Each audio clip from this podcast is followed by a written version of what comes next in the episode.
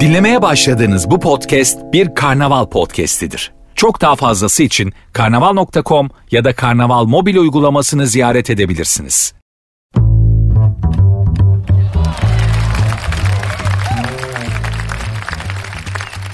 Sert ünsüz başladı hanımlar beyler. Ben Nuri saat 22'ye kadar Cinderella'nın ayakkabısını kaybettiği partiye gitmek için övey anasının evinden çıktığı saatlere kadar sizlerle birlikte olmaya, rehabilite etmeye, başka şeyler düşündürterek kendi gerçekliğinizden kopartıp geçmiş günlerin, yaşadığımız günlerin üzerinizde biriken negatifini bir miktarda bir nebzede olsa alıp yerine pozitif vermeye çalışacağım. Yaparım yapamam bilmiyorum ama bana bunun için para veriyorlar. Bunun için de elimden geleni yapacağım. Böyle zamanda iş bulmuşum.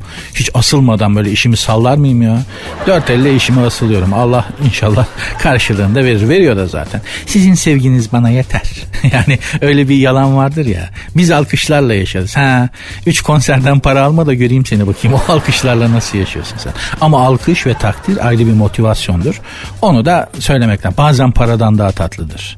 Hakikaten bazen paradan daha tatlıdır takdir duygusu. Takdir edildiğin, beğenildiğin ve bunun belirtildiği durumlar bazen al şu parayı cebine koydan daha tatlıdır, daha güzeldir. Zaten bilim adamları, psikologlar, psikiyatrlar şunu söyler. Ne yaparsak yapalım yaptığımız her şeyi beğenilmek, takdir edilmek için yapıyormuşuz. Temelde var olduğumuzdan beri insanoğlunun en temel dürtülerinden biriymiş bu takdir edilmek. Korteksimiz geliştiğinden beri yani şimdi işin bilimsel boyutuna girmeyelim. Alt beyin daha çok hayatta kalmak, karnını doyur, güvenlikte ol. İşte aç kalma, çocuk yap, neslini devam ettir gibi şeyleri komuta ederken üst beynimiz, korteksimizde ne diyor? Takdir kazan, başarılı ol, kendini geliştir falan filan gibi. Yani insanlar ikiye ayrılır. Korteks ile yaşayanlar bunların sayısı az. Alt beyniyle yaşayanlar parçala, karnını doyur, herkesi geç, mahvet onları, güvenlikte ol falan. Hani bu, bu tarz alt beyin talimatıyla yaşayanlar da maalesef daha çok. Zaten dünyanın çektiği bütün sıkıntılar da bu yüzden. Ama merak etmeyin bu programda ne dünyayı ne de vatanı kurtarmayacağız. Çok bilmişlik yapmayacağım. Genelde şöyle eleştiriler de alıyorum çünkü ama işte hiç şeyden mahvetmiyorsun falan. Bu programda iç siyaset yapmıyoruz arkadaşlar. Elbette ki memleketin nasıl yönetildiğine ve nasıl yönetilmesi gerektiğine dair her vatandaş gibi, her yurttaş gibi benim de bir fikrim var. Ama bu beni ilgilendirir, sizi ilgilendirdiğini düşünmüyorum. Dolayısıyla bu programın da konusu değil. Bu programın konusu ne? Olan bitenler üzerinden biraz daha farklı bakış açısıyla makara kukara yapmak yani moda deyimiyle boş yapmak. Arkadaşlar benimle boş yapar mısınız? İki saat boyunca hanımlar beyler. Eğer katılımcı olmak istiyorsanız programın Instagram ve Twitter adreslerinde arz edeyim. Oralardan bana mesaj atarak ulaşabilirsiniz. Instagram ve Twitter adreslerimiz aynı zaten. Sert unsuz yazıp sonuna iki alt tire koyuyorsunuz. Benim Instagram adresim de Nuri Ozgul 2021. Başladık devam ediyoruz.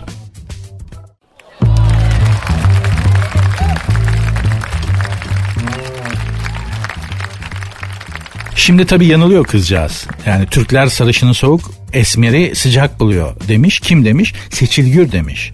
E, kendisi sarışınmış. E, coğrafya kaderdir diye başlamış cümleye. Sarışınım ve sarışın olduğum için tepki çekiyorum. Bizim ülkemizde sarışınlar soğuk, esmerler sıcak ve sevecen kabul ediliyor. Halbuki ben son derece samimi, sevecen ve tatlı olduğumu düşünüyorum demiş. Şimdi coğrafya kaderdir İbni Haldun'un bir sözü. Bu laf ne zaman söylense efendim İbni Haldun'un da dediği gibi coğrafya kaderdir. Adamcağız yani mübarek adam mezarında dört dönüyor. Ters dönüyor ya. Öyle bir sözü yok. Yok. İbni Haldun'un böyle bir sözü yok. Hangi kitabında yazıyor? Biri bana söylesin ya nerede yazmış bu? Ya kendi söyledi diyemezsiniz değil mi? Çağdaş değiliz adamla. Ben duydum abi İbn Haldun bana söyledi diyen biri yok. Dolayısıyla bu adamın bu lafı yazmış olması lazım yani. Coğrafya kaderdir bir cümlesi yok. İbn Haldun e, dünyaya bakış açısı itibariyle böyle bir laf edemez zaten. Yani kaderi coğrafyaya bağlayamaz. Dücani Cündioğlu'nun mükemmel bir tespitidir. Yani böyle bir din alimi kaderin hükmünü Allah'ın elinde olan kaderin hükmünü coğrafyaya bağlamaz, bağlayamaz. Dolayısıyla İbn Haldun böyle bir laf etmiş olamaz. Öncelikle şunu ben bile kaç kere söyledim artık şunu kullanmayın ya. Tamam güzel laf anlıyorum aynalı laf e, coğrafya kaderdir dediğin zaman böyle ah, yani bir karizma gibi oluyor ama laf İbni Haldun'un değil. Kendi lafım ya. Ben diyorum ki ben bence coğrafya kaderdir dese kimse sallamayacak ya. Hakikaten öyle yani. Instagram'da da işte Twitter'da da falan böyle laflar dolu değil mi? Aşk bilmem nereden giderken içine düştüğün e, nehir gibidir. Mevlana. ne Mevlana'nın öyle bir sözü yok. Serseri. Öyle ya, ya kendi adını yazsa hadi lan diyecekler ya. O yüzden altına yazıyor Mevlana. Dandiğin dandiği bir şiir yazmış. Altına Cemal Süreyya yazmış. Kendi adını yazsa çünkü kardeş sen bu işi bırak diyecekler ya. Cemal Süreyya yazınca bir şey diyemiyoruz. Böyle bir saçmalık. Neyse bunu da geçelim. Ee, tatlı biri olduğunu düşünüyormuş. Sarışın olduğu için de soğuk bulunduğunu düşünüyormuş. Ee, ben e, haberdeki fotoğrafına bakıyorum. Sanki orijinal sarışın da değil gibi siyah siyah ince bir dip boyası da gelmiş gibi ama günahını da almayın. Bu işlerden çok anlama. Fakat yanılıyorsunuz hanımefendiciğim. Ee, Türkler her zaman sarışınları sıcak, samimi ve yakın bulurlar. Daha doğrusu sarışınları bir e, elde edilmesi e, güç bir final gibi görürler. Neden bilmiyorum. Erkeklerde vardır bu. Hani sarışın kadınla birlikte olmak, sarışın kadını elde etmek bir e, final duygusudur. Büyük bir başarı gibi gelir. Ha esmeri kumralı öyle değil mi? Ya sarışında bir başkalık var. Peki kadınlar neden sarışın? Ben sizi bilimsel bir tartışmaya davet etmek istiyorum Seçil Hanım. Bu konuyu Boğaz'da bir yemek yerken baş başa da görüşebilirdik ama ben açık global bir radyo yayınında e, tartışmayı e, uygun gördüm. Çünkü muhtemelen yemek davetimi kabul etmeyeceğiniz için. Peki kadınlar neden sarışındır? Daha doğrusu bazı kadınlar neden sarışındır? İşi ben bilimsel bir noktaya çekmek istiyorum arkadaşlar. Bilim konuşuyor ben değil. Ben şu anda bir nakilim yani okuduğumu aktaran bir insanım öyle kabul edin. Şimdi mağara devrine dönüyoruz. Mağara devrinde şöyle bir durum var şöyle bir iş bölümü var kadınlar ve çocuklar mağarada Kadınlar işte çocuklara bakıyor, büyütüyor. Mağaranın güvenliğinden de sorumlular. Ateşin sönmemesi, ateşin canlılığının devam etmesi de kadınların sorumluluğunda. Erkekler de işte mağaraya yemek getirmek için dışarıya avlanmaya ve işte meyve sebze toplamaya gidiyorlar. Dolayısıyla da her erkek e, getirdiği etin ve yiyeceğin sahibi ya. Bunu bölüşeceği kadını seçiyor. Yani şimdi çok e, şey gibi geliyor evet yani çirkin bir yöntem gibi geliyor ama ya ben bu yemeği hangi kadınla paylaşayım diye adam gelmiş mağarada bakıyor. Kadınlar da böyle dizilmişler beni mi seçsin onu mu seçsin ay beni seçse keşke falan diye. Bakıyorlar o dönemdeki sistem bu özür dilerim yani onayladığım için söylemiyorum. İşte evrimci bilim adamları diyor ki evrim teorisine e, gönül veren bilim adamları diyorlar ki bazı kadınlar o kadın kalabalığının içerisinde fark edilmek için sarışınlığa doğru evrildiler. Eğer bu doğruysa ya kadın ne kadar özel ve güçlü bir canlı. Düşün kendini kastırıp sarışın sarışınlığa doğru sarışın olmaya doğru gidiyor yani. Beni seçsin ben fark edileyim diye böyle artık nasıl başarıyorsa onu pigmentleriyle falan artık keratinle falan artık yönlendirip kendini saçları sarıya çeviriyor kadın. Evrimci bilim adamlarının açıklaması bu. Bazı kadınlar mağaraya gelen etten daha çok pay alabilmek ve her her seferinde e, seçilebilmek için avcı erkek tarafından sarışınlığa doğru evrilmişler. Diyorlar ki bugün artık çok kolay. Yani kendinizi sıkıp böyle ah, esmerim sarışına dönmeliyim diye milyonlarca yıl kastırmanıza gerek yok hanımlar. Kuaföre gidiyorsunuz e, sarı saç boyasına kadar işte. O kadar yani bildiğiniz gibi. Ha şimdi herkes sarışın. O da ayrı konu. Bu arada kavimler göçüne de bakarsanız biz Türklerin Asya'dan e, göçüne bakarsanız evet doğudan batıya bir göçtür ama esmerden sarışına doğru bir göç olarak da okunabilir. Yani hani biz Viyana'yı alsaydık önümüz açıktı. Nereye doğru giderdik sorusunun cevabı bence direkt biz kuzeye Nordiklere doğru çıkardık. Çünkü hani en şeyler orada en sarılar orada. Hani Fransa Almanya'yla zaten vakit kaybı. Onlar zaten bizim. Anlatabiliyor muyum? Adamlar yani adamlar dediğim atalarımız işte. Viyana'yı almadan Almanya'ya ve Fransa'ya hükmetmişler. Yani e, Kanuni'nin e, Fransa kralı Louis'e gönderdiği fermanı biliyorsunuz yani. Benim vilayetimin valisisin diyor adam. Daha Fransa'ya gitmeden hükmediyor. Eyalet muamelesi çekiyor yani. Dolayısıyla biz Viyana'yı geçtik abi direkt Hollanda'daydık Finlandiya'da yukarıya doğru gitmiştik. Dolayısıyla da Seçil Hanım evet sarışınları biraz soğuk buluyor olabiliriz ama bu sarışınları e, sevmediğimiz, ötelemediğimiz, kabul etmediğimiz anlamına gelmez ki bunu da en güzel özetleyen büyük e, sanatçımız, ünlü kanaat önderimiz, e, sinema ve müzik dünyasının e, medarı iftiharı Mahsun Kırmızıgül'ün vaktiyle yaptığı bir şarkıdır. Ne esmerde ne kumralda gönlüm yalnız sarışında aradığım her şey onda sarışınım sarışınım. Değil mi? Böyle bir şarkı var. Bu boşuna ki kapı baca kırdı adam yani. Yok sattı bu albümle. Neden? Çünkü bir manifesto bu. Bir gerçeği anlatıyor. Bir e, şeyin altını çiziyor. Bir hedefin altını çiziyor yani. Anlatabiliyor muyum? Şahin biraz çalabiliyor muyuz bu nakarat kısmına? Mahsun Kırmızıgül'den. Ne Esmer'den ne Kumral'da diye başlayan kısmı. Bakınız bu bir şeydir yani. İtiraftır. Türk erkeğinin bir itirafıdır. Lütfen. Ne esmerde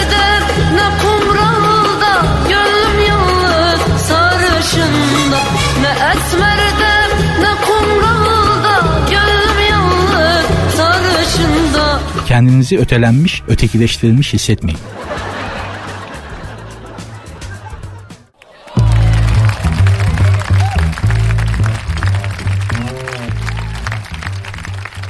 Amerika Birleşik Devletleri'nin yeni temsilcisi Ankara'daymış. Yeni büyükelçiden Türkçe merhaba.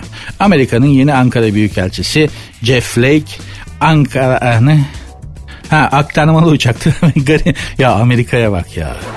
Abicim özel jetle başkanlık jetiyle bile yollayabileceği adamı aktarmalı uçuşla yolluyor Türkiye'ye görüyorsun değil mi? Ah bu Amerika ya. Tarifeli seferle yollamış Ankara Büyükelçisi'ne. Vay arkadaş ya. Amerika'nın yaptığı her şeyin altında bir mana bir anlam aramanız lazım. Bunun da vardır bir anlamı. Şimdi ben tam çözemedim ama işte havaalanında Türkçe olarak merhaba Ankara'da olmaktan çok mutluyum demiş. Başka da bir şey söylememiş. Enteresan bir adam. Cumhuriyetçi ama Trump'a karşı. Yani şöyle düşünün. A partisinde ama B partisinin başındaki adama hak veriyor. Onu destekliyor seçimlerde. Anlatabiliyor muyum? Böyle bir numara çekmiş. Karşı partiden Trump'ın partisindeyken Joe Biden'a destek vermiş falan. Tabii Joe Biden da başkan olunca bunu ödüllendirmiş. Siyaset her yerde kirli bir şey. Ankara Büyükelçisi yapmış. Bu adamı yakın zamanda ilerleyen zaman içerisinde daha doğrusu Amerika Birleşik Devletleri'nin Dışişleri Bakanı işte bir şey bakanı olarak görebiliriz. Başkan yardımcısı olarak bile görebiliriz ki bunlar üst düzey siyasetçilerine, üst düzey bürokratlarına dünyanın canına nasıl okuyacaklarına, dünyanın çok affedersiniz ama içine nasıl edeceklerine dair stajlarını Orta Doğu'da yaptırırlar. Dikkat edin başkan düzeyinde değil ama e, başkan yardımcısı, Dışişleri Bakanı, e, bürokrat düzeyde bütün e, başa gelen yakın başkanın etrafındaki adamlar Orta Doğu'da görevlidir vaktiyle. Orta Doğu'da mutlaka görev yapmışlardır. Hem de sahada yani. Gelip Irak'ta, Suriye'de, Türkiye'de anlatabiliyor muyum? Buralarda bunlar stajını yapmışlardı. Dünyanın canına nasıl okunur burada stajını yapıp sonra gider o Amerika Birleşik Devletleri'nde bir, bir yerde oturur oradan dünyanın canını okumaya devam eder. Şimdi bu Jeff'i biz bir ayar çekelim. Yani bugüne kadar yapmadık ama bu Jeff abiye Ankara'da Ankaralı dostlara sesleniyorum. Ankara işi bir ayar çekelim. Pavyona alıştırın demiyorum fazla gelir. Oradan çıkamaz. Yani orada şimdi bir konsomatris çok özür dilerim. Bir konsomatris hanımefendiye kaptırır. Ailesi de yıkılır. Bütün maaşı da pavyona gömer. Oradan çıkamaz o. Ankara pavyonlarının biliyorsunuz bir şeyi var. Kim gitmeyin yani gidilecek yerler değil. Ayıp. Çoluk çocuğunuzun nafakasını oralara vermeyin. Çok ayıp. Ama bu çocuğu da, bu Jeff'i de e, ne de olsa bizden değildir. Amerikalı ya. Boş verin. E, alıştırmayın gene de siz. Başka bir ayar çekelim. Şimdi ben Ankara'dayken Ankara'dayken bir düğüne götürüm, bir köy düğününe götürmek istedilerdi bizi. Böyle bir dayak yemedim. Bak ben hayatımda dayak yedim. Dayak da dayak da yedim. Eyvallah her e, Türk erkeği gibi. Ama böyle bir dayak yemedim. Şimdi gittik köy düğünü. Güzel köy evi var, köy odası var. İşte erkekler orada toplanıp eğlence yapıyorlar. Hanımlar ayrı eğlence yapıyorlar. İşte bu köy erkek köy erkeklerinin toplandığı köy odasında gittik. E, bir delikanlı başı dedikleri bir adam var. Bütün ortamı o idare ediyor falan. Köy oyunları dediğimiz bir oyunlar var. Hani bilirsiniz işte köylülerin vakit geçirmek için oynadığı Anadolu'da oyunlar. Arkadaş şimdi iki tane çorap alıyorlar. Yün çorap. Böyle uzun. Bir tanesini ıslatıyorlar. Te- çoraplardan tekini ıslatıyorlar. Onu top haline getirip kuru olan öbür tekinin içine sokuyorlar. Sonra onu sallayıp sallayıp birbirlerine vuruyorlar. Bana iki kere vurdular o ıslak çorapla. İki tüp bengayla geç acısı geçmedi be abicim. Ya ben böyle bir dayak yemedim bak. Ya hem çok eğleniyorsun hem de acayip can ıslak çorapla böyle top haline getirilmiş ıslak çorap. Sallayıp sallayıp bir de vuruyor. Neyse bu cefe böyle bir ayar çekelim Ankara'daki arkadaşlar. bu nereye geldiğini bir anlasın. Bizle kolay kolay böyle oynanmayacağını, oynarsa başına ne geleceğini şöyle ıslak çorap oyunuyla. O oyunun tam adını hatırlamıyorum. Ankara'daki dostlar hatırlatabilirlerse sevinirim. Bu Jeff abiye bir Ankara'da Kırşehir, Kaman o taraflarda bir köy düğününe götürüp o ıslak çorapla bunu orada şakır şakır diye vuralım da şu Orta Doğu'daki garibanların mazlumların ne acı çektiğini bir miktar da olsa Jeff idrak etsin anlasın nasıl bir yere geldiğini de anlasın. Bir de buna aspava denen şeyi dayayın yesin bu. Tamam mı? Midesine de bir ayar çekin Ankara'da. E, işkembeli kuru fasulye Sakarya Caddesi'nde. Artık siz bilirsiniz işinizi Ankaralılar. Bu adama bir ayar çekin de yarın öbür gün Amerika'da bir yere geldiği zaman Türkiye adına bir fitne fesat düşündüğünde iki kere düşünsün hiç olmazsa. Neyse hayırlı uğurlu olsun memleketimiz için. Önemli bir adam yani sonuçta gelen Amerikan Büyükelçisi. Aha, bunlar gideceğine yakın sevimli olurlar. Görev yaparken çok sevimsizdirler. Giderken artık böyle Türkiye'den ayrılacakları zaman birden böyle tuttukları Türk takımını açıklarlar. Giderler işte kebap yerler, mebap yerler, pazarda alışveriş yaparlar falan. Bir sempati yaratarak gitmeye çalışırlar. Ah, ah, hanımlar beyler Programın Instagram ve Twitter adreslerini vereyim de belki katılmak bir şeyler söylemek, soru sormak istersiniz. Programın Instagram ve Twitter adresleri aynı. Sert unsuz yazıp sonuna iki alt koyuyorsunuz. Benim Instagram adresim de Nuri Ozgul 2021.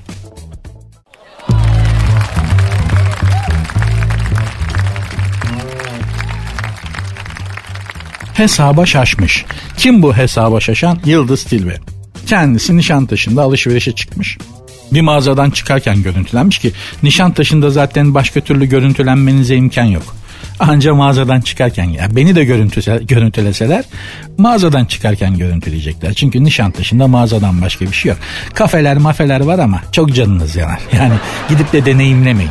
Almanya'dan e, akrabalarım geldi. Biz dedi televizyonuna gidiyoruz. Nişantaşı'nda bir kafe var. Bütün ünlüler odaya gidiyor abi. Biz de gidelim dedim aman. dedim yavrum gitmeyin. Euro düzeyinde bile çok sakata gelebilirsiniz yani. Canınız yanar. Neyse gittiler boylarının ölçüsünü aldılar. Nişantaşı'nda geldiler. Nişantaşı öyledir. Boyunuzun ölçüsünü verir öyle yoldan. En iyisi ana caddeden cadde kebirden yukarıdan aşağıya doğru ineceksin. Vali konağından Nişantaşı top ağacı oradan aşağıya hemen Şair Nedim Caddesi'nden Beşiktaş Çarşısı'na inip para harcayacaksan orada harcayacaksın. Nişantaşı'nda çünkü paranı değil seni harcarlar. Farkında olmazsın.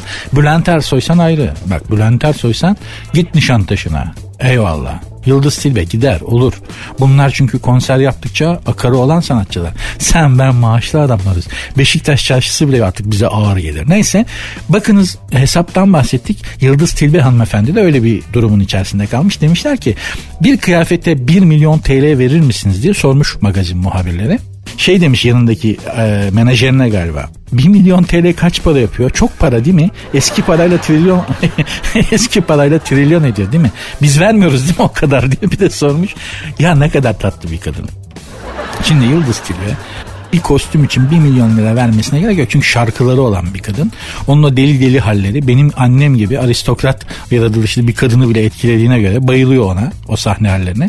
Ya haşortman giyip çıksanız bile Yıldız Hanım sizin için önemli değil. Sizin şarkılarınız var, haliniz, tavrınız var. Sizin kıyafetiniz, tavrınız, duruşunuz, oynayışınız, gülüşünüz ve şarkılarınız. Sizin başka kıyafete ihtiyacınız yok ama 1 milyon TL kaç para yapıyor sorusu dünyada herhalde bir tek bizde sorulabilir. Yani çünkü parayla ilişkimiz böyle oldu.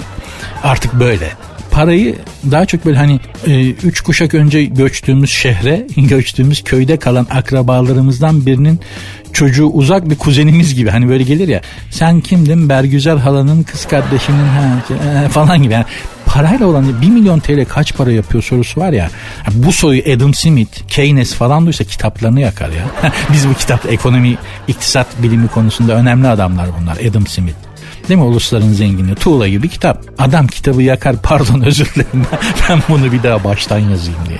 Benim öyle bir iddiam daha vardı. Yani Karl cep telefonu denen şeyi bugün görse ve o cep telefonuyla yaptığımız kripto para işte dolar alışveriş falan bunları görse kapitali yakıp bir daha yazar adam. Ya bir dakika bunu baştan yazmam lazım diye. Dünya böyle bir yere geldi. 1 milyon lira kaç para yapıyor gerçekten ya? yani o ne demek biliyor musun ya? 1 milyon lirayla neler yapılabiliyor bilmiyorum demek o. Ya ne kadar bu arada kadıncağızın temiz bir dünyası var. 1 milyon TL kaç para yapıyor? Gerçekten kaç para yapıyor? 1 milyon TL kaç para yapıyor sorusu aynı zamanda şu. Benim böyle bir para kazanmama hiç imkan yok. böyle bir ihtimal yok. Böyle bir umudum da yok demek aslında. 1 milyon lira kaç para yapıyor? Size soruyorum arkadaşlar. Hanımlar beyler. 1 milyon TL kaç para yapıyor?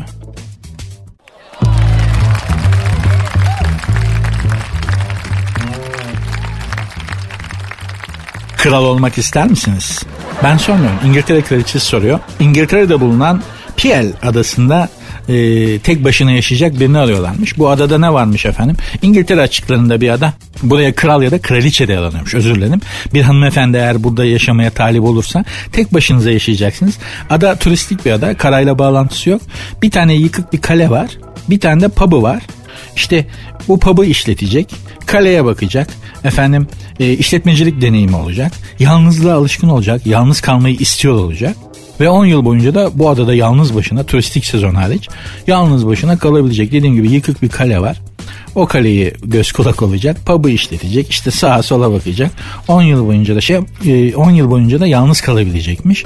E, sis nedeniyle de çok sık izolasyon oluyormuş. Yani adaya ulaşım çok sık kesiliyormuş. Yalnızlığa alışkın olması gerekiyormuş. Bu görevi talip olan kişinin. 40 yıldır bu görevi yapan delirmeden, tırlatmadan bu görevi yapan biri artık yaşlandığı için e, bırakmış işi. Dolayısıyla yalnız yalnız kalmak, bir adada yalnız kalmak, yıkık bir kale bir kere Şimdi bizim asla yapamayacağımız bir şey bir. Birincisi o yıkık kaleye gece gece falan gidip bakmak, tur atmak gerekiyor. Çarpılırım diye gitmez bizden biri. Yani bir, bir Türk olsa bu göreve ben yani hadi ben kendim atayım.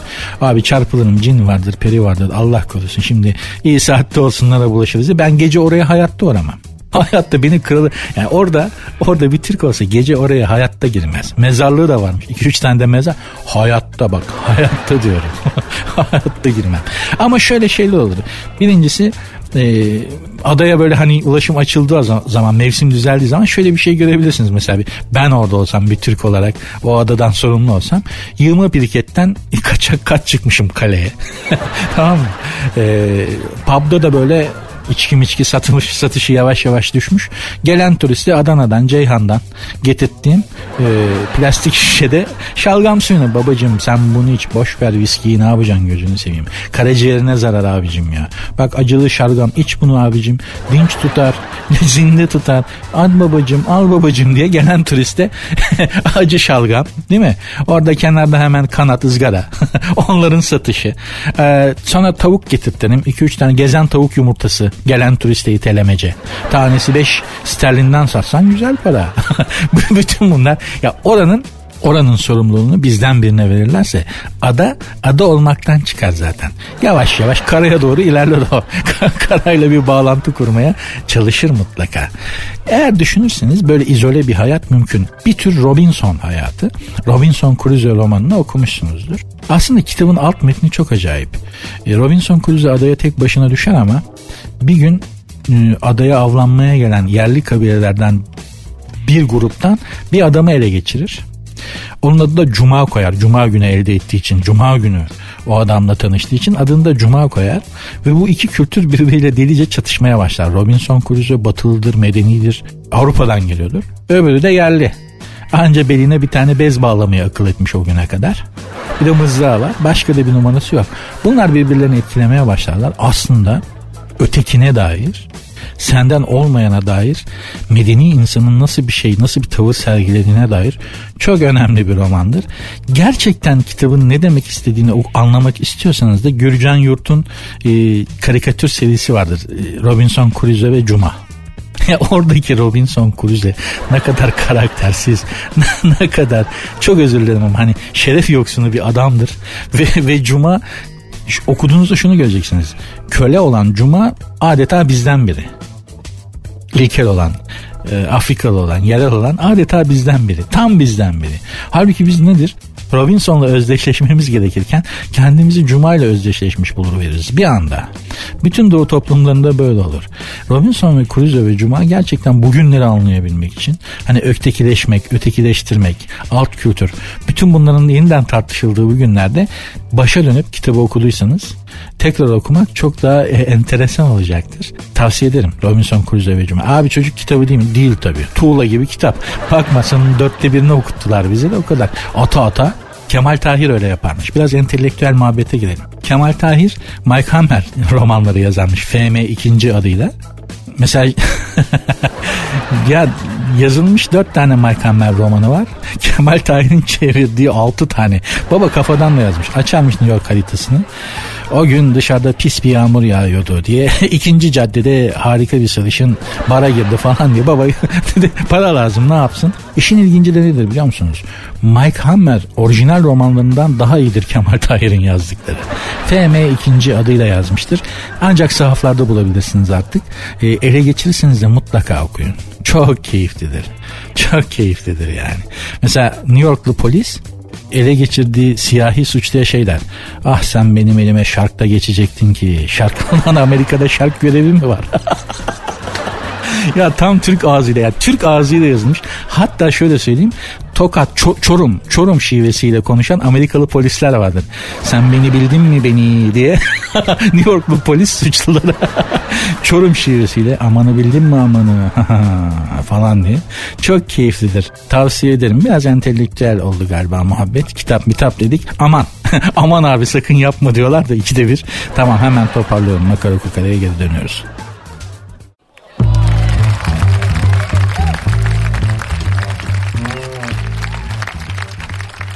Eski ABD Başkanı Donald Trump'ın eşi Melania Trump, 2018'de Fransa Cumhurbaşkanı Macron ve eşinin Beyaz Sarayı ziyareti sırasında beyaz bir şapka takmış. Melania Trump e, kendi imzasını taşıyan bu şapkayı işte 11 Ocak'ta açık arttırmaya çıkartıyormuş. E, ne kadar aynı zamanda sulu boya bir resmi de varmış hanımefendinin bu şapkayla. Onu da NFT, NFT'si olarak satışa sunacakmış. Başlangıç fiyatı da 250 bin dolarmış.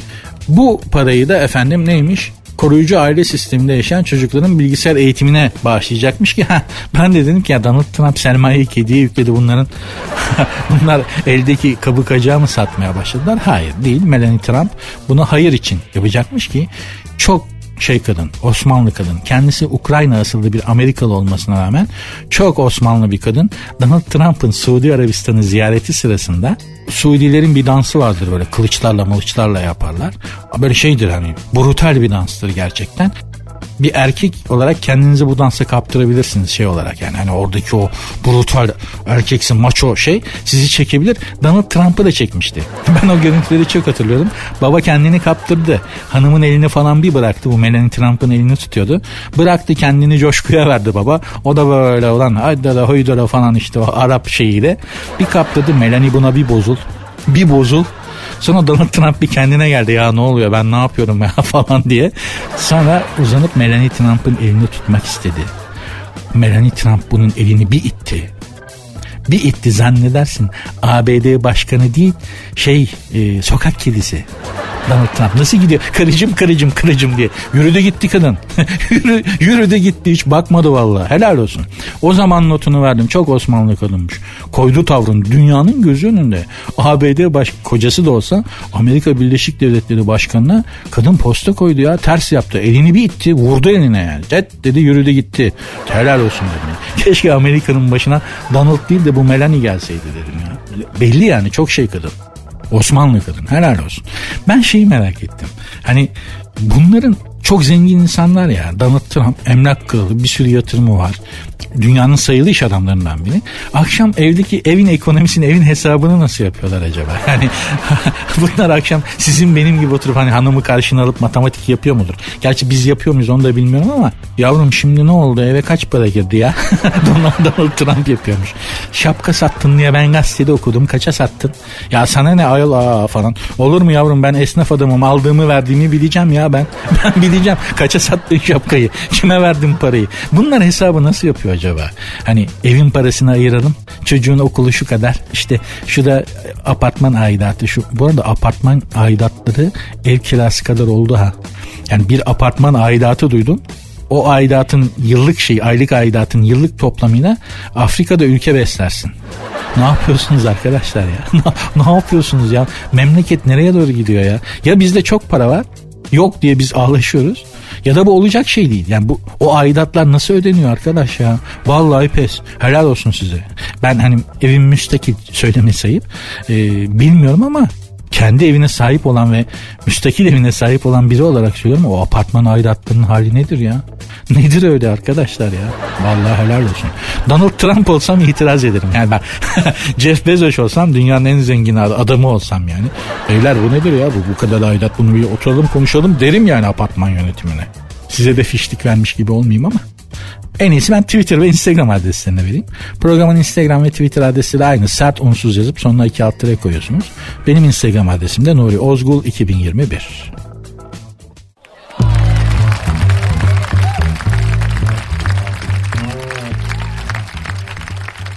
Aşk mağduru prens. İtalyan prens Giacomo 15 yaş küçük Belaruslu sevgilisi tarafından kullanıldığını söyleyerek dava açmış.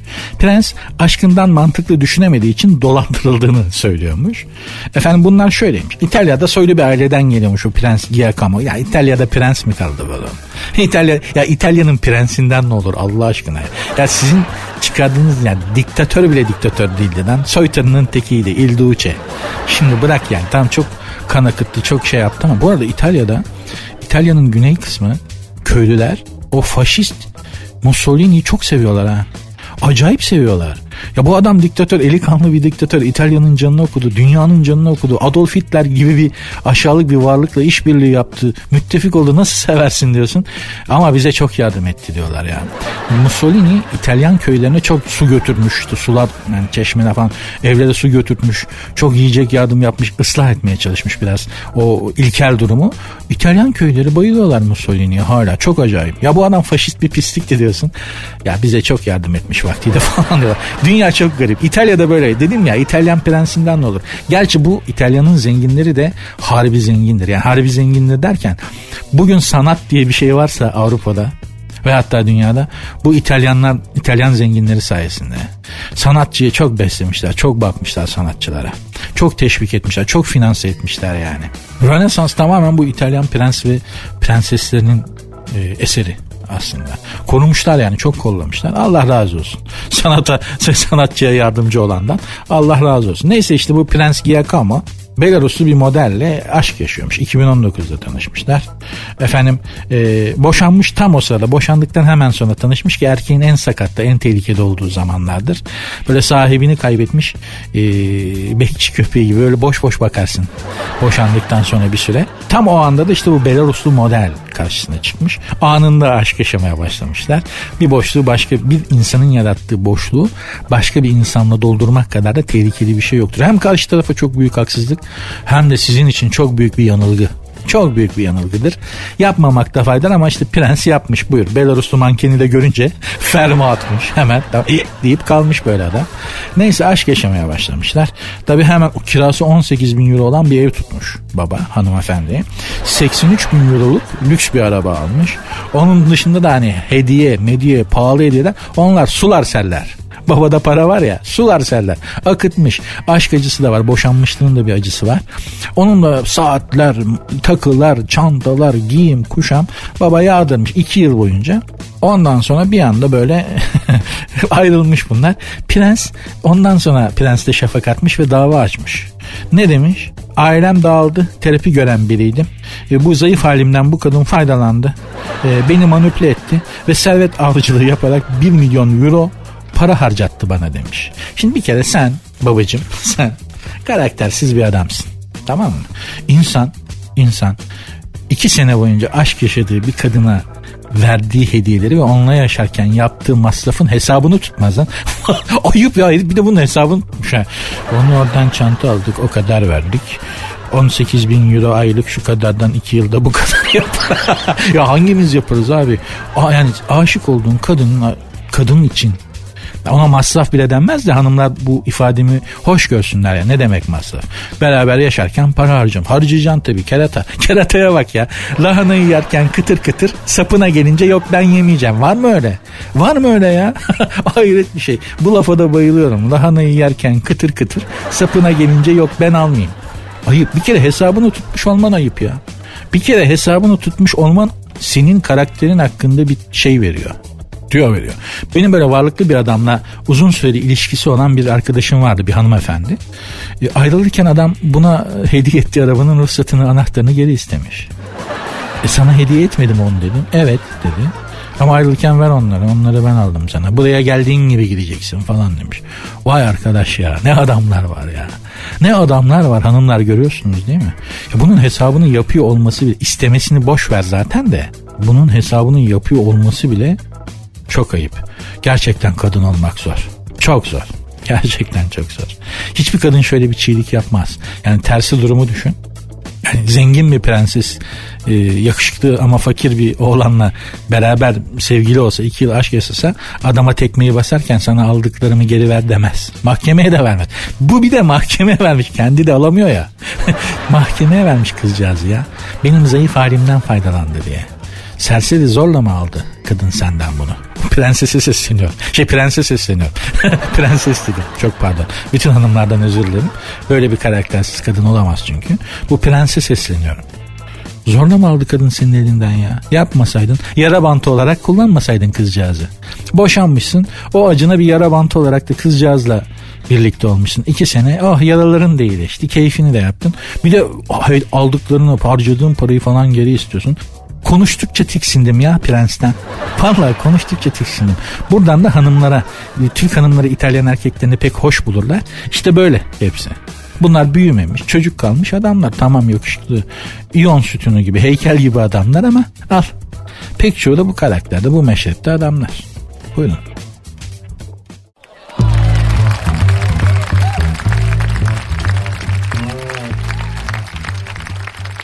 Kredi kartıyla bahşiş hamlesi. Böyle bir şey varmış. Türkiye'deki yiyecek ve içecek sektörünün %25'ini temsil eden e, dernek adı söylersek reklam oluyor mu? Olmuyor değil mi? Yani dernek sonuçta bu. TÜRİT'miş derneğin adı. TÜRİ'de tekrar başkan seçilmiş Sayın Kaya Demirer e, ve kredi kartıyla bahşiş için çalışmaya başladıklarını söylemişler. Kaya Demirer demiş ki ilk hedefimiz işletmelerde verilen bahşişlerin kredi kartıyla da ödenebilmesini sağlamak. Böylece 1 milyonu aşkın çalışan bu kredi kartıyla bahşiş sisteminden faydalanacak. Demiş ki bahşiş konusu gerçekten oturup tekrar değerlendirmemiz gereken bir konu şu ekonomik dönemde arkadaşlar. Bir gün gelecek kripto parayla da bahşiş vereceğiz emin olun yani. Bir gün gelecek metaverse'de sanal alemdeki avatarımızda gezerken de bahşiş vermemiz gerekecek. Bu arada metaverse'de yaşadığımız dünyanın bir de sanalı var artık ve arsalar kapış kapış satılıyor.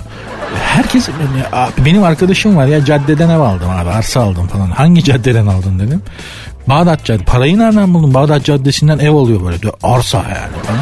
Yok Metaverse'den aldım dedi ya. Oğlum sen ayakkabı almak için 3 ay para biriktiren adamsın. Düşünün böyle adam gidiyor parayı bir basıyor Bağdat Caddesi'nden arsa alıyor falan. Böyle bir problem olacak bir gün. Metaverse'e gireceğiz o sanal aleme avatarımızla takacağız gözlüğümüzü böyle. Bir gireceğiz kendi bulunduğumuz kendi evimizin Metaverse'de denk düşen kısmında bir gireceğiz. Aa evde başkası oturuyor. Çatışmayı düşünemiyor. Kardeşim burası benim. Gerçek dünyada senin olabilir kardeşim. Metaverse'de benim. Al çık ulan ev çıkmıyorum. Yeminle ya bu Metaverse'de böyle aşiret kavgaları kanlı çatışmalar falan olacak mı ben onu da merak ediyorum. Çünkü düşünsene gerçekten evinin bulunduğu yere gidiyorsun. Adamın biri çökmüş oraya. bize koyar bak hani dünyada böyle olur mu bize çok koyar. Metaverse kardeşim burası sanal alemden gerçekten almadık dese de olmaz. Bir arıza çok eğleneceğiz Metaverse'de. Gerçekten hani hepimiz böyle girebildiğimiz o gözlükleri takıp Metaverse'de bir dünya kurabildiğimiz zaman çok eğleneceğiz çok. Ne mavralar çıkacak da aklımıza gelmeyen şu anda. Bu arada İstanbul Boğazı'nın iki şeyi hemen satılmış. Herkes kapmış.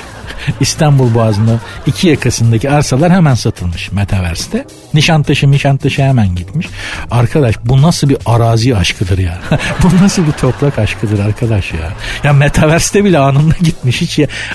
Doyamadık arkadaş ben anlamıyorum buna ya. Bende mi hırs yok? Evim var diye mi böyle acaba yani bilmiyorum ama bütün açık yürekliliğimle söylüyorum yani. Hani kendi evim var, müstakil evim var diye mi bu rahatlıktayım bilmiyorum ama bu yüzden mi akıl erdiremiyorum acaba yani. Abi bu kadar da hani inşaata ve betona aç olmak biraz tuhaf geliyor bana. Bilmiyorum. Belki de dediğim gibi haksızımdır. Belki de çok doğrudur bu. Neyin karşılığı acaba? Yani hani toplumların da psikolojik altyapıları var ya toplum, toplumsal psikoloji değil bir şey var. Acaba o toplumsal alt bende neye denk geliyor bu arsa açlığı, bu inşaat açlığı, bu bir kafama sıkacak bir yerim olsun. Böyle bir laf var. İngilizceye tercüme etsen karakola çektirirler. Abi kafamı sokacak bir yerim olsun ya. Fransızcaya falan zaten tercüme edilemezdi bu. İngilizceye falan çevirsen şey yani direkt karakoldasın. Direkt yani. Strand'da hemen karakola çektirdiler. Strand Street polis merkezinde. Ne diyorsun sen bakayım? Kafanı nereye sokuyorsun? Ne demek kafa sokmak? Falan diye hemen seni sorguya alırlar. Neyse mevzu başkaydı. Şeye geldik. E, bahşiş işine geldik. Bu bahşiş işi gerçekten netameli bir işti. Dünyanın çeşitli yerlerinde mesela bizde de var öyle galiba ama bazı garsonlar bazı e, hizmet servisindeki arkadaşlar sadece bahşişle geçinirler. Maaş almazlar. Müşteri ne bahşiş verirse ay sonunda o dağıtılır çalışanlara. Amerika'daki o vagon lokantalar yol kenarlarında, otoban kenarlarında ve şehir banliyölerinde olur. Genelde filmlerde de falan görürsünüz böyle elinde kahve fincanıyla gezer kadın. Masalara bedavadır kahve. Bu kahve koyar ve genelde de müşteriler erkektir. Onlarla böyle tatlı bir flört ederek sipariş alır, sipariş verir, yapar. Tatlı bir cilve yapar. Yani hanımlar yanlış anlamasınlar. Ne yapsın kızcağız? Ekmek parası. Başka bir şey yapmıyor işte. Güler yüz. Hani müşteriye güler yüzle servis yapıyor. Bahşiş alması lazım. Asık suratla gelsin. Ne yiyeceksin? Bu ne yiyecek? Böyle yaparsan bahşiş vermeyeceği için bu arada hatun bana hasta oldu diye de kadıncağızın peşine düşen çok olur. Çok, hele bizim memlekette olsa var ya o içerideki müşteriden çok dışarıda bekleyenler olur öyle. Benim hatun içeride ya geçen gün ben.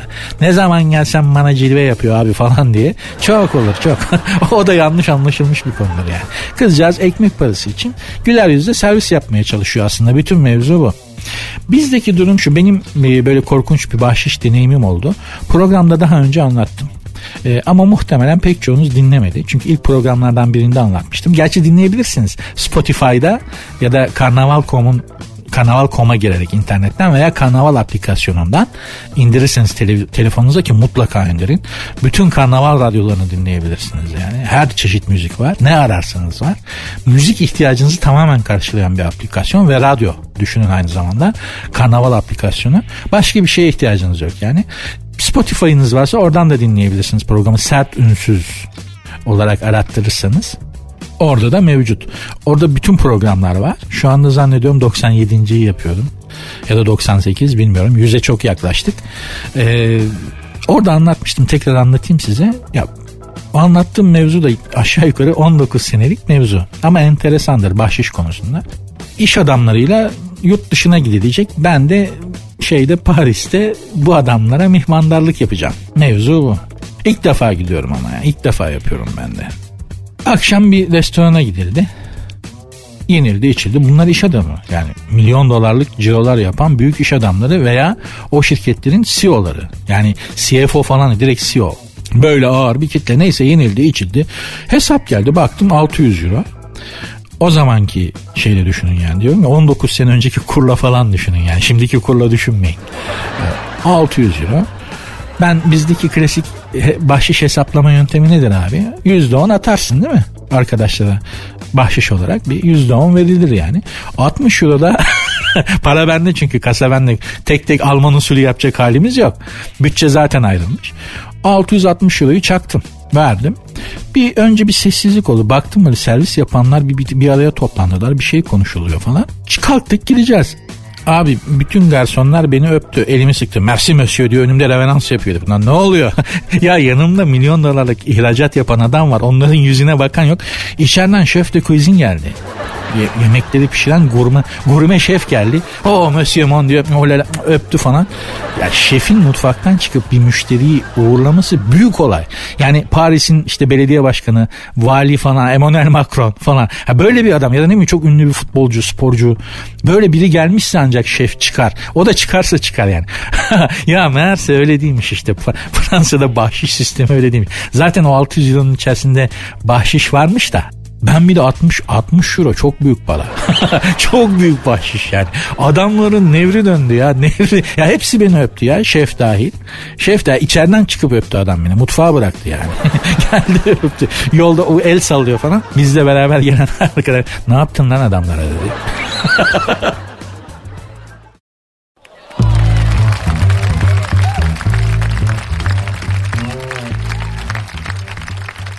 Bu kez en derine inecekmiş. Kim? Japonya'nın en zenginlerinden olan milyarder Yusaku Maezawa. Uzay yolculuğuna çıktı biliyorsunuz. Uzay istasyonuna gitti baba. 12 gün uzayda kaldı. Çok başarılı bir şekilde de geri döndü. Yeryüzüne de indi selametle falan. Acaba deve kesmişler midir peronda? Japonlar da öyle. Japonlar kendilerini kesiyorlar. Allah korusun. Üşütenlerden uzak da. Ne? Kendilerini kılıç falan sokuyorlar bıçak da sokuyorlar. Bıçak sokarak intihar etme yöntemlerinin adı ayrı. Uzun kılıç sokup intihar ederse onun adı ayrı. Yani bıçak sokarak intiharın adı neydi bilmiyorum da Allah iştenlerden uzak etsin. Kılıçla yapılanın adı harakiri. Onu biliyoruz. Ne enteresan adetler, kavimler var ya. Tövbe estağfurullah. Neyse adamların da geleneği ya. Çok onurlu bir şey olarak çok saygı duyuyorlar falan. Aman yapmayın arkadaşlar gözünüzü seveyim. Elini de tutamazsın adamın. Hani bizde kendini işte öldürmek isteyen Allah iştenlerden uzak etsin yani. Öldürmek isteyenlere müdahale ederiz ya biz halk olarak. Yapma birader etme. Bir yerde şimdi semtin de günahını almayayım. Esenler diye aklımda kalmış. Çok özür dilerim değilse bütün Esenlerden. Çocuğun biri çıkmış çatıya atacağım kendimi diye. Aşağıda çekirdek kitleyerek atla atla hadi daha atlamayacak mısın işe gideceğiz falan. Sabahın köründe çıkmış çocuk. Daha atlamayacağım ya falan diye. İşe gideceğiz hadi atla atla diye çekirdek. Bak çekirdek aldım seni seyrediyorum hadi atla falan diyenler olmuş.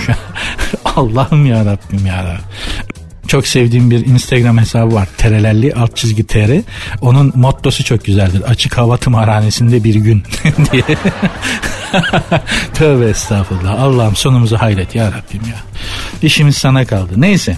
Şimdi bu Japon yeryüzüne indi ya bu sefer de şey denizin en derinine gideceğim demiş. Yani e, şeye çıkacak uzaya çıktı tamam bilmem atmosferin dışına çıktı. Şimdi denizin en derinine inecekmiş. Baba ona takmış kafayı. Ee, ne, neresiymiş bu? Ha Mariana Çukuru. Okyanusun en derin yeri evet Mariana Çukuru diye bir çukur var. Baba şimdi de oraya dalacakmış ki hakikaten çok para sahibi olunca demek ki böyle oluyor. Yani ya, abicim seni yeryüzünde yani normal hepimizin yaşadığı düzlemde eğlendirecek bir şey kalmadı mı ya? Ya milyar dolar sahibi adamsın. Bu yeryüzü yani uzaya çıkıyorsun. Mariana denizin dibine iniyorsun. Bir dur lan. Yani karada da çok güzel şeyler var ya. Niye kendini eğlendiremiyorsun? Bitiyor mu acaba ya? Gerçekten bitiyor mu? Hani sınırlı mı? Çok param var ve seni eğlendirecek. Şimdi bir sürü hayallerimiz var değil mi? Yani milyar dolarların olsa neler neler yaparsın. Demek bunların bir sınırı var. Bize sınırı yokmuş gibi geliyor. Ama repeat yani tekrar etmeye başladığı zaman can sıkıcı oluyor demek ki. Bak baba darlanmış. Jeff Bezos da öyle. O şimdi okyanus derinliğine falan ilgilenmiyor. Daha çok uzaya gidip geliyor. Bu bir de şimdi bir de derine gideceğim falan demiş. Abicim bak sen gel buraya. Biz seni eğlendiririz. Buradan da o Japon milyardere sesleniyorum. Öyle tehlikeli işler yapma bak.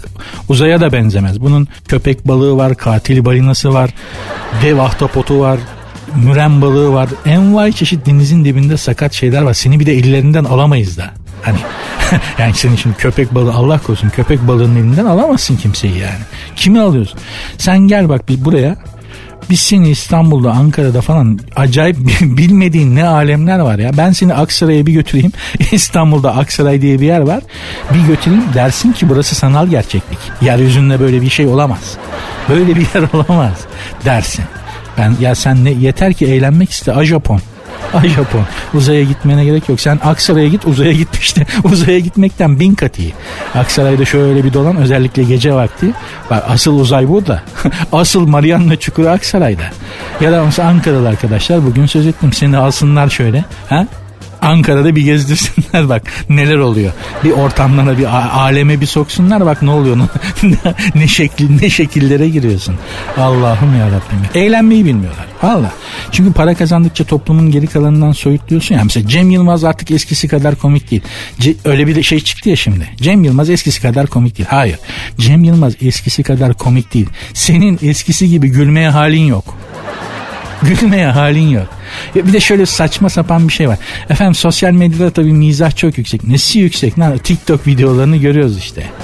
Sosyal medyada mizah dediğin 140 karakterle atılmış bir tweet. Adam iki buçuk saat boyunca sahnede seni yarım yarım yoruyor. Gülmüyorsan Cem Yılmaz'da değil hata. Sen, senin eskisi gibi gülecek halin yok. Hayat seni çok yormuş demektir bu. Bu kadar basit. Ha Cem Yılmaz da tabii ki artık eskisi gibi dolmuşa yani dolmuşa minibüse binmediği için e, çevresi de ona göredir. Şimdi bu yani dolayısıyla da sokaktan özel arabana bindiğin an mizahtan kopmaya başlarsın. Ben şimdi İstanbul kartım var. Zaten tanınan bilinen bir adam değilim. Fellik fellik geziyorum. Dolayısıyla sokaktan kopmadığın sürece insanlara anlatacak çok şeyin olabilir bu işlerde. Özel araba, araba aldığın gün bitti abi. Yavaş yavaş yavaş koparsın bundan. Ancak çok araştırman, çok şey yapman falan. İşte neyse uzun hikaye yani. Anlatabiliyor muyum? O ünlülerin, ünlü komedyenlerin böyle bir handikapları olabilir. Sokaktan koptuğundan bitmeye de başlarsın. Ama Cem Yılmaz bitti. Yani ben bu lafı ilk 21 sene önce duydum biliyor musunuz? Şu, Cem Yılmaz bitti abi artık eskisi gibi değil ya diye bu cümleyi ilk duyduğumda 21 sene önceydi. Sene 2002 adam hala yarım yarım yarıyor gülmekten. Dediğim gibi. Sanki bir de şey gibi yani komedide. Valla şu eskisi gibi şey bulmadım ya. Ha kimi çok komik buldun? Kimi çok komik buldun söylesene ya. Neyse Cem Yılmaz'ın da avukatı gibi konuşmayayım ama haksızlık edildiğini düşünüyorum son gösterisiyle. Kendisine çok gülmedik falan. Senin gülmeye halin yoktur da ondan. Neyse efendim ne diyorduk?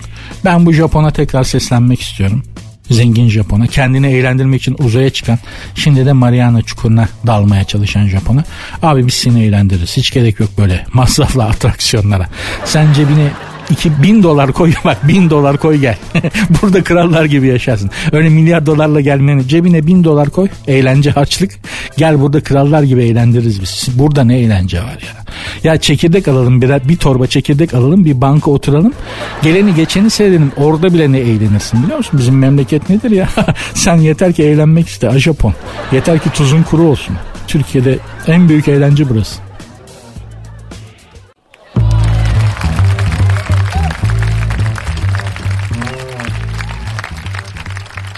Hanımlar beyler sert ünsüz devam ediyor. Ediyor. Yani bugünkü son anonsun. Sizinle bugünlük son kez Mavra yapıyoruz.